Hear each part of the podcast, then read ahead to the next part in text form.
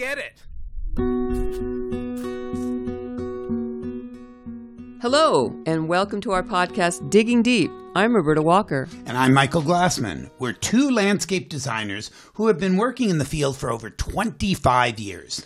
Through this podcast, Digging Deep, we're going to bring to you our knowledge, our challenges, our foibles, our stories, and our ideas to help you create the most unique landscapes for you and your family.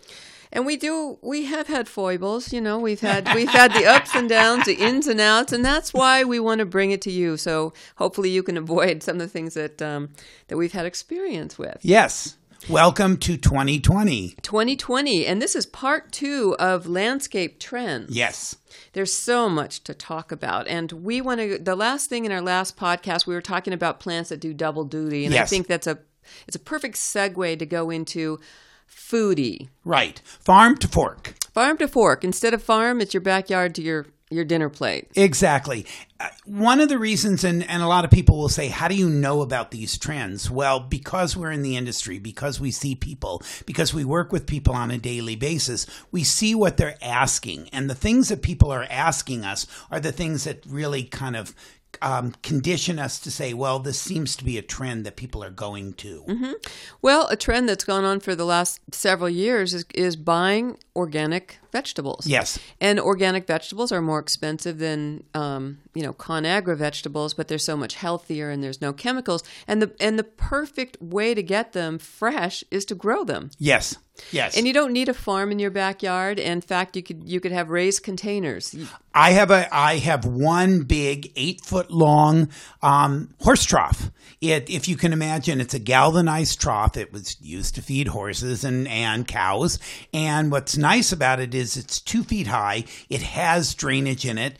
Um, it already is set up with drip irrigation. I put in new soil. And the great thing is, is that you don't have to do a lot of bending. And I grow, we grow tomatoes. Right now we're doing lettuce. We're also doing beans. And the beauty of that is, is the bugs don't want to crawl up it like snails and slugs. They can't crawl up the galvanized container. And uh, a lot of people say, well, doesn't it get hot? We have not had that situation. Well, you've got soil and you've got irrigation. Yes. And so that keeps it cool.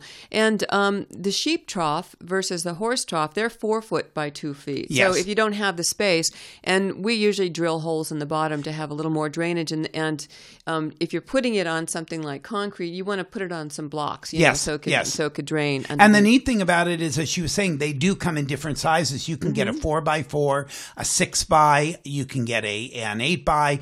It's great because if you try to build a raised planter, which is wonderful, I love that, but it tends to get very expensive. And one thing, when we're talking about food fork, um, one of the biggest mistakes people make is if they're going to build a raised planter and they're going to use wood, don't use pressure. Don't use pressure. It's soaked in arsenic. Exactly. so what happens is, in fact, my wife, before I met her, she was laughing because that's what she did. She wanted to build a raised vegetable garden and she used pressure treated wood. Bless her heart. Yes. And, and, I told her that's the worst thing you can do. It's like building um, a raised planter for for edibles out of railroad ties. Those are soaked in creosote. creosote. Uh huh. Yeah. No, I know they're they're you could find them cheap or they're cool to look at, but do not grow your vegetables in them because it's just counterintuitive. Exactly. And so basically, you're you're trying to be organic and you're poisoning yourself with all the materials. Yeah. You know, I had some clients who um, they were horse people and they you could buy these old concrete horse troughs. Yes. And that's part of the repurposing we're going to get into later. Yes. But um, they make a great either raised bed or a water feature. So, um, but but we'll stick with um, the foodie because no matter where you are in the country, there is always a season for growing. Absolutely. And um, I have friends and in laws back east in Maine, and it's freezing right now. However, as soon as spring hits, their plants are in the soil and they grow so much. And as you go across the country, we have a longer and longer growing season where here we are in California, and of course, we have citrus and right. lettuce and in all these vegetables. And the other thing is, is that you know, again, cost is a consideration, but there are people that want to be able to grow all year round, and they mm-hmm. get snow. They build a greenhouse. They build a greenhouse. They bring Or I was once in New Mexico. It was at 8,000 feet, and they were raised beds, and they took PVC tubes and bent them to make an arch. And then you can get this white fabric weed cloth. Yes. And they grew everything in there. So there are definite ways if you're the type of person that wants to continue growing even in the winter season, you don't have to be foiled. You just have to figure out a more creative way of doing it, i.e., you know, as I said, the the greenhouse, the solarium, the the covered areas. Now, for a design tip, landscape design tip, um, don't put your garden all the way at the back of your yard. Yes. Because I get lazy. Everyone, you know, if you want to go out and get some some thyme or some rosemary or pick a lettuce, hiking all the way to the end of the yard is, you know, it's not fun. It's not going to happen. Mine happens to be right by my outdoor kitchen. Mm-hmm. So literally, I turn the barbecue, I turn, and I can pick the the herbs. My herb garden is very close. People are lazy. We're all lazy. We're not going to go on a day hike just to be able to to harvest some rosemary. Right, and having raised beds um, incorporated into your landscape design because they could be made out of um, blocks as Yes. well, and it could be faced with stone. I mean, they, they could be really lovely. Or in our last episode, we we spoke about vertical gardens. Yes. Well, having a vertical garden right by your outdoor kitchen, or even just your standalone grill. With herbs growing there, it's you just snip them. Yeah, that's a great idea. Yeah, parsley. And keep in mind, unfortunately, we're not getting younger. We're getting a little older. And if you don't, anytime you can do anything raised is great because if you don't want to do a lot of bending, and mm-hmm. especially if you can sit along your planter mm-hmm. or if someone's in a wheelchair or a mm-hmm. walker, this way they're not bending over. So if you're planning, and again, Roberta and I were designers, so we're always talking about planning, not so much, you know, planting, yes, but planning how to plan for the most efficient, the most functional way so that you'll actually use your yard. Exactly. You know, the aesthetics and making it look beautiful, yes, that's our bottom line. But if you can't get around your yard easily and Yes. access these these um, plants or planters or vertical gardens, it's an aggravation. Yep, I agree. So try to put your vegetable garden close in. Also, keep in mind, you know, we talked about that in an earlier podcast about doing a, an analysis of the sun. You want to put your, you want to get the maximum amount of sun value for your vegetable garden. Right. If you're going to put a raised bed under a, a covered overhang, forget it. Yeah, it's not going to work. They need sun. Um, Yeah. Anything, you know, anything that, most things that are, maybe everything that's edible has to have some sun. Some sun, yeah. Yeah. I mean, other things that can go in the shade are ferns and that, but you're not eating those. Okay, we're talking food to fork. What about a chicken coop? Okay, I think I think by law you're allowed two chickens. That's it. Although people, you know, Right.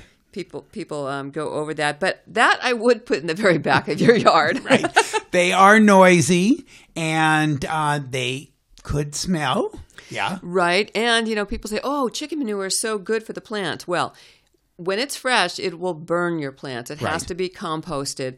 Um, and also, if you're going to have chickens, I had um, somebody I worked with who just raved about com- uh, food grade diatomaceous earth. When you sprinkle that with the chicken food and feed, um, they'll eat it, and it it gets rid of fleas. It gets rid of bugs in the coop. So, um, and there's really lovely little chicken coops you can buy online. Oh I mean, yeah, I mean they're they're cool and and also plan for um an area where you can keep other varmints out. You don't want Right. Mm-hmm. foxes and coyotes, or raccoons, or raccoons like getting into your chicken right. coop. Right. So if you buy some of these prefab, they're you know they they take care of that, and um, you don't want to have a chicken coop if you're vegan. then, unless you just really love chickens, you know, Exactly. that, that chicken. Um, but anyway, yeah. So there's there's chicken coops um, as far as you know eating the eggs, but then planting wise, if you were well, here we are in wine country almost, Right. and if you're going to grow grapes, um, you need to have an arbor. And a lot of people think it's so beautiful to have a nice wood arbor and have the grapes. But just know that once the grapes get going, I mean, really going, their trunks are almost the size of trees. Exactly. They get large and the grapes can be quite invasive. Right, and um, so wood rot. So you, I would use a metal structure Metal to grow the yeah. grapes on, and then um, rats are attracted to grapes. So Oh, if, you, yeah. if you have cats, that's great. They'll they'll keep them at bay. But you know when you grow vegetables like and fruits, you're going to have to deal with squirrels and perhaps rats. Right. Um, We have the most incredible fig tree. You know, Yeah. and probably get 250 figs, but half of those are eaten by the squirrels and the mice and the rats and, and everything. and they'll take one bite and throw it and down. And then throw it down. Yeah. So I mean, with the good new, the good stuff is also the bad stuff, and we talked about that earlier. But if you're totally into, um, I have a relative who her father, his his whole yard is all food fork. It's that um, everything is edible, and they even they even have their own um, bees. Oh, that's a wonderful thing, but I, it's a little bit out of my league. But I, th- I think that's a wonderful thing as well. And also, let's let's talk about hops. Hops, um, you know, hops dried and roasted are used for making beer. And um, I had clients that moved up from the Bay Area, and he wanted to grow hops. Well, the thing with hops is they like to go at least twenty feet up, Right. straight up. And if you have a homeowners association, Yeah, they're not going to like that. not it's not going to work. There, you know, you're not going to put up a 20 foot trellis, and so they look at the back of that. Right, your hops. right. However, I had this idea. These clients had um, they have a two story, so I thought if during the season he could hook wires to his gutter up on the second level and then just bring it down, That's a great idea. and then you'd be walking under a tunnel of hops. And then when it's done, you can unhook everything. That's a great idea. So it'd be like Yeah. a green screen. So um, if you you know we have the potential of making our own wine, our own beer, eating out of the garden. You could grow hundreds of pounds of vegetables, literally by um, having raised beds. And you know it's um, I think a long time ago there's a book I still have it called John Jeavons who did. Um, Square foot gardening, Right. So for every square foot in your bed, you're growing something else. It, you know what? It, it's, the sky's the limit, and you can have fresh organic produce in your yard. And the the first podcast we talked about vertical gardens, and I even talked about using you know like jasmine and honeysuckle and things like that. But you can also use vines, for example, Kiwi. Yeah, male Kiwi. and female kiwis. Gourds. Gourds. Yeah. cucumbers, um, little tomatoes. Yes. Cherry I mean tomatoes. those are annuals, but um, you know where the vines that we were talking about, the honeysuckle, well, um, you know, in the star jasmine, they're evergreen and they're they're screening. But you can also have vertical gardens that are you know those plants that grow up upright because if you don't have enough space, going vertical is the next best thing. and plan your garden so that it's easy access so that you have areas you know for example if you're doing raised planters if you're doing vegetable gardens you want to be able to get in there with a wheelbarrow or Right. a wheelchair or a walker but you don't want everything so on top of each other mm-hmm. and with anything it's called maintenance. You're going to have to maintain it. You can't just plant it and it's not going to take care of itself. Right. Well, that's the you know there's gardening hands down is therapeutic. Yes. And so if you spend the time, you know, it's and and how much joy do you get from bringing forth fruit? I mean, it's really lovely to grow something and eat it. I have to say, the very first time I did a vegetable garden, there was something probably cost me three times as much if I bought it at the store uh, than if I bought it at the store. But I have to say, the satisfaction. Um, I was doing sugar baby, um, the the cantaloupes, and also the the watermelons, and I brought them home and ate them. And oh my god, the smile on my face because it was like, oh my god, I grew this. And when people came over and I offered them a piece, and I said. By the way, I grew this. grew you know, this. I grew this. I Yeah, grew this. yeah. It was wonderful. Yes, I grew that. Yeah. Well, I've been harvesting lemons. You can see them all over my counter, and I've made lemon curd, lemon biscotti, lemon bars, and then um, a tip from Martha Stewart is if you have so many lemons, you could take the whole lemon and throw it in the freezer. Yes. And the, and the juice is fine. What you can't use, you won't be able to grate the peel. Right. But that's a great way of preserving lemons. Just throw them in the freezer or put them in ice cube trays, you know, if you juice them first. And keep in mind that if you're overrun with so much produce, there are our charity organizations like here, the Senior Gleaners. Senior Gleaners. They will come and they'll actually pick your uh, pick the fruit. Um, they'll harvest some of your produce and they'll give that all of that excess to the charities. Yeah, it's it's wonderful. So growing, you know, being a foodie is uh, not only a great trend; it's just a wonderful thing to do. It was something that yesterday again I, we were talking in general about um, the difference between city people and uh, country people. And the funny thing about it is, city people a lot of them uh, kids nowadays this is something that's really important i think as as as you're listening you might think about this. If you're not exposed to growing things when you grow up, I grew up in the city. I grew up in, in Southern California. And I have to be honest with you. If someone asked me, where did this come from? I would say the store. I, I didn't know. Right. Um, it wasn't until I got out of the city and actually saw things grow. But a lot of kids nowadays, because of technology, because of what's going on, they have no idea that pasta doesn't grow on a tree, that it act, pasta comes from the store. Um, artichokes from, come from the store. Mm-hmm. They don't actually make the jump to think, oh my God, something is growing, something's this, something is that. So it's really important, you know, if you have smaller kids, to expose them to a little bit more of what what's out there and where the where your food comes from. It doesn't come from the supermarket. Someone grows it. Right, right. Well, a lot of schools um, are now having gardens, but that you reminded me of uh, something that's important. I have cats. And if you have cats or dogs, especially cats, and you have a beautiful raised bed with nice soft soil, they're going to think that you just put out the nicest kitty litter box. Oh, yes. Oh, yes of all. And so um, I've tried many different things. I've tried putting chicken wire over it, and um, I've tried putting little, little, um, you know, those skewers, those bamboo skewers. Well, I finally had to build a fence around it so right. they can't get in. It's it's a metal fence so you could see through. But you need to keep in mind that um, if critters can get in those beds and defecate, very often there's um, there's bacteria and worms yes, that could go yes. into your food. So you you you want to find a system where you can keep them out. You could use chicken wire, and you could you could make um, PVC. Um, fences. Fences. Yeah, absolutely. And, and, you could take them down and put them back up again, but that is a consideration.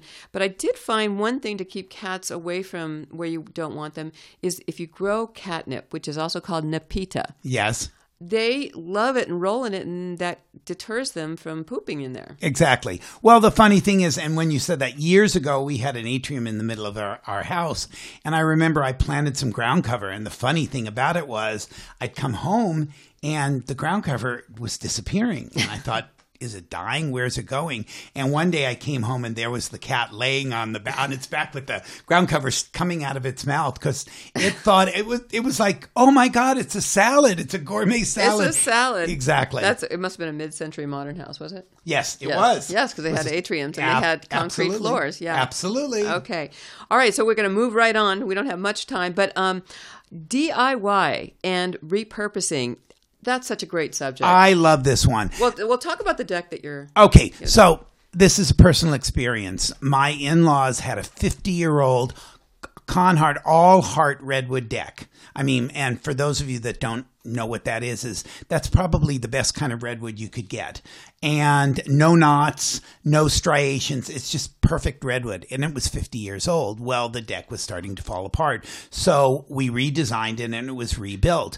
All that old decking, though, was still in pretty good condition. It was the understory that was rotting. So instead of taking it to the dump or throwing it away, we repurposed it. We saved it all. And now we're remodeling our house. And what we found was the carpenter is actually planing it down mm-hmm. and he's cutting it into very thin pieces. This is the most stunning and I'm not exaggerating, wood that I've ever seen. We don't have to stain it. All you have to do is put a clear coat. Mm-hmm. And people, I've shown it to them, they go, Oh my God, what is that? And I said, It's 50 year old redwood. And so instead of, and again, now it's, it's wonderful because we're using it in our house and it has memories of my wife's parents. It's it's um, it's kind of living on. It's like a living on legend and and generations. And now it's going to be part of our house. So repurposing that instead of it going to the dump. I'm, and I'm serious.